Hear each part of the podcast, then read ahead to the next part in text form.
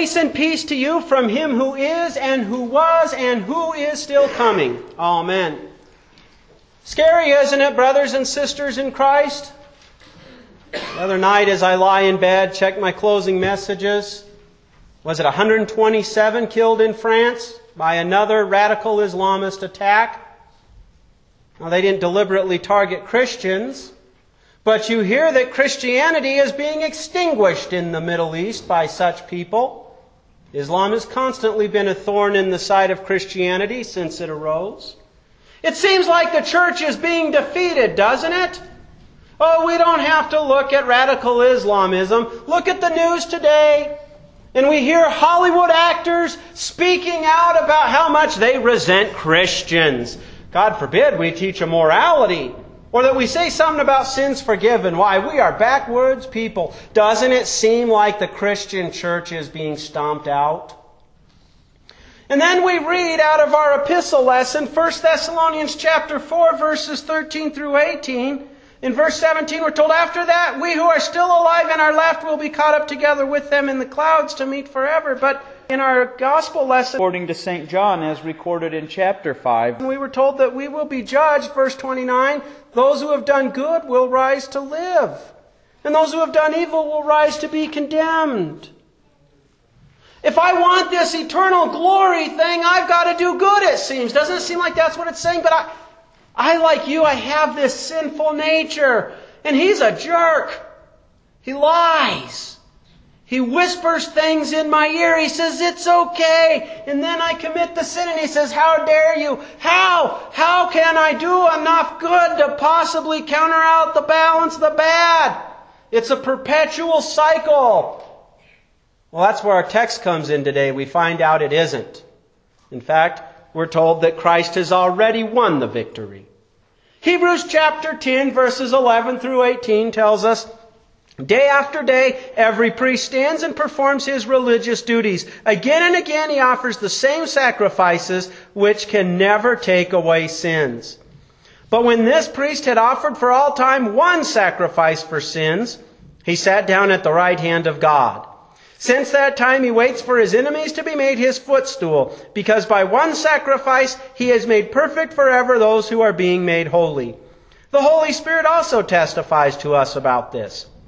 For he says, This is the covenant I will make with them after that time, says the Lord. I will put my laws in their hearts and I will write them on their minds. Then he adds, Their sins and lawless acts I will remember no more. And where these have been forgiven, there is no longer any sacrifice for sin. This is the word of our Lord. Brothers and sisters in Christ, every day we sin. And so there was a picture in the temple. Every day sacrifices were made. Every day and the blood flowed. Every day the message was the wages of sin is death. And if that were the end of the story, we would be in trouble. But no, those sacrifices were meant to point to one sacrifice. The one that takes away the sins of the world. And so we're told, and each priest stands by day and day in order to officiate. He did his priestly duties. And, and in order to offer sacrificial offerings over and over again, which are never able to remove sins. All those sacrifices did not remove sins. The only thing that changed was the face. If you were a Levite and your term was up, you would go back home and the next watch would come in to do their duties. Over and over again. Sin, sin, sin. Never removing sin. Only meant to point out how much we sin, that we truly are dead, that we need a Savior. But here comes the wonderful words. Verse 12. In contrast, this priest, we're talking about Christ, our high priest, offered a sacrificial offering in order to atone for sins for all time. And he sat down at the right hand of God. Christ lives his life perfectly for you. He dies for you. He rises victorious and he ascends to heaven where he rules over all creation for you. Proof. And therein is the victory. Apart from Christ, we are slaves to the devil. That's all we can do. We can be slaves to the devil. But when the Holy Spirit comes with that good news that Christ has lived in our place, died in our place, rules now for us, He enters our heart and makes us believe, and the chains to our slavery are broken. We are united to Christ in a mystical union, and the victory is made ours. Used to worry when I was a child, what if the devil gets his sucker punch in? Because my sinful nature every day gets its sucker punches in, and therefore I sin. Not the case. Cannot happen. The devil was created by God, originally holy. He cannot defeat God. And when Christ died on the cross, the devil was defeated. See, his greatest power he has over you and I is to say, there's the sin, this one belongs to me. But the blood of Christ washes the sin away. What are you talking about? there's the sin, this one belongs to me. And it's erased again. We are no longer slaves to the devil. He's defeated. The war is won. There are a few battles, but in the long scheme of things, they're done. The victory is ours. Jesus defeated death. You and I have a new person that is eternally alive and is not going to hell. Death has been defeated. The world that, that fights against Christ it's fighting a losing battle because the victory is already won. Christ rules victorious over creation. Those things, the devil, the world, death, they have to serve His holy purposes. He makes them work for your and my good. And the very last verse here is a great comfort for us in this little section, verse 13. Since then, He is expectantly awaiting until the time when His enemies are placed as a footstool for His feet. In Roman times, if a general went out uh, to, to, to fight against another army, after he defeated him, the general was put in chains and he was brought back to Rome, and eventually there would be a victory parade where that uh, defeated general marched in front of the parade to his humiliation. This is the picture. Christ is already ruling for you and I. He's already run the victory. Judgment day, when he returns, is simply when that victory is made visible. We're told his enemies will be made his footstool. There is something humiliating, brothers and sisters in Christ, about being made a slave in which you have to get down on your hands and knees while the one who beat you rests his feet on you. How much more humiliating can that be? That is Judgment Day. That is Saints Triumphant. Those who are persecuting the church now, they think they're doing glory to Allah. Wait until they suffer the humiliation. They are fighting a losing battle because the war has been won. Those in America who would like to blabber their mouths about how Christianity is such a terrible thing, never mind the fact that more hospitals, orphans, and these things have been taken care of by Christians. Ignore all that. They will one day, they will either be converted and become believers or they will suffer this humiliation. The victory has already been won. These things, in the scheme of things, are minor skirmishes. It may appear that the visible church is being beat down, but Christ is ruling in our place. And in fact, we find in Christian history that when the church is persecuted the most, it is growing the most. We see Christ ruling.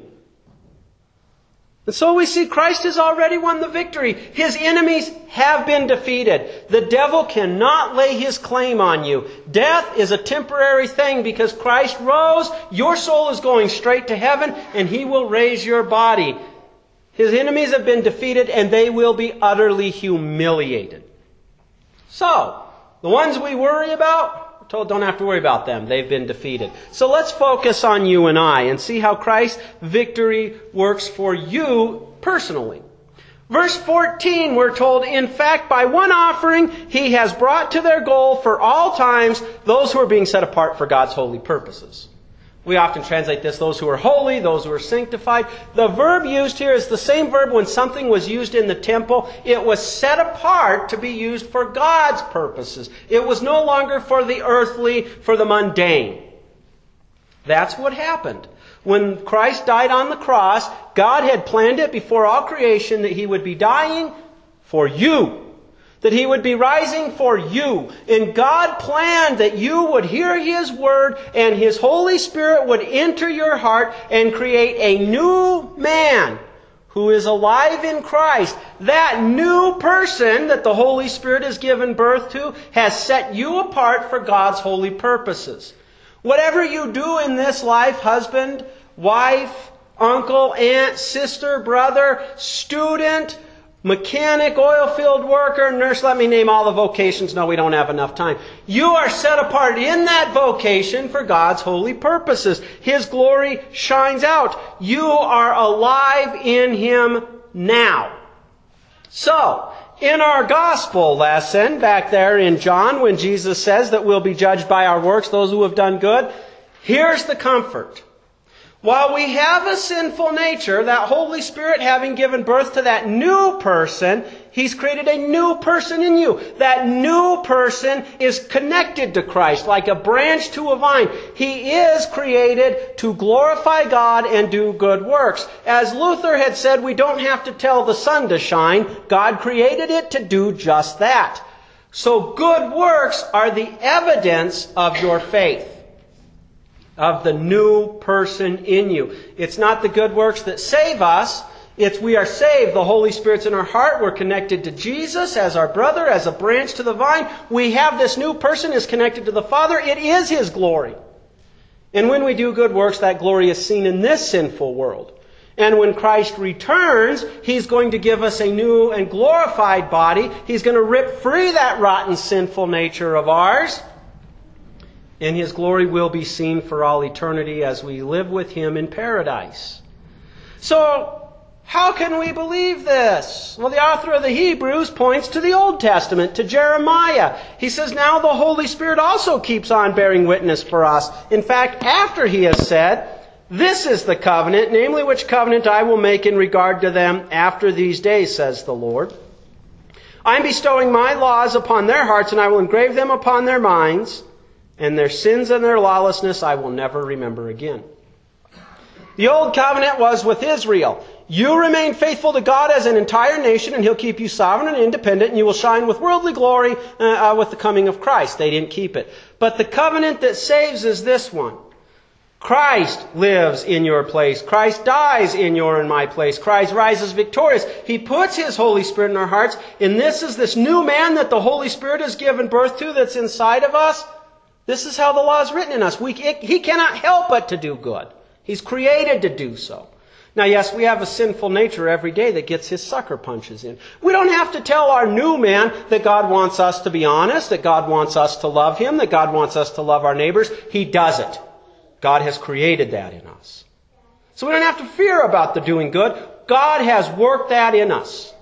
The good works are just evidence of, of that new man that's alive. And again, we look forward to the time when our sinful nature will be ripped away.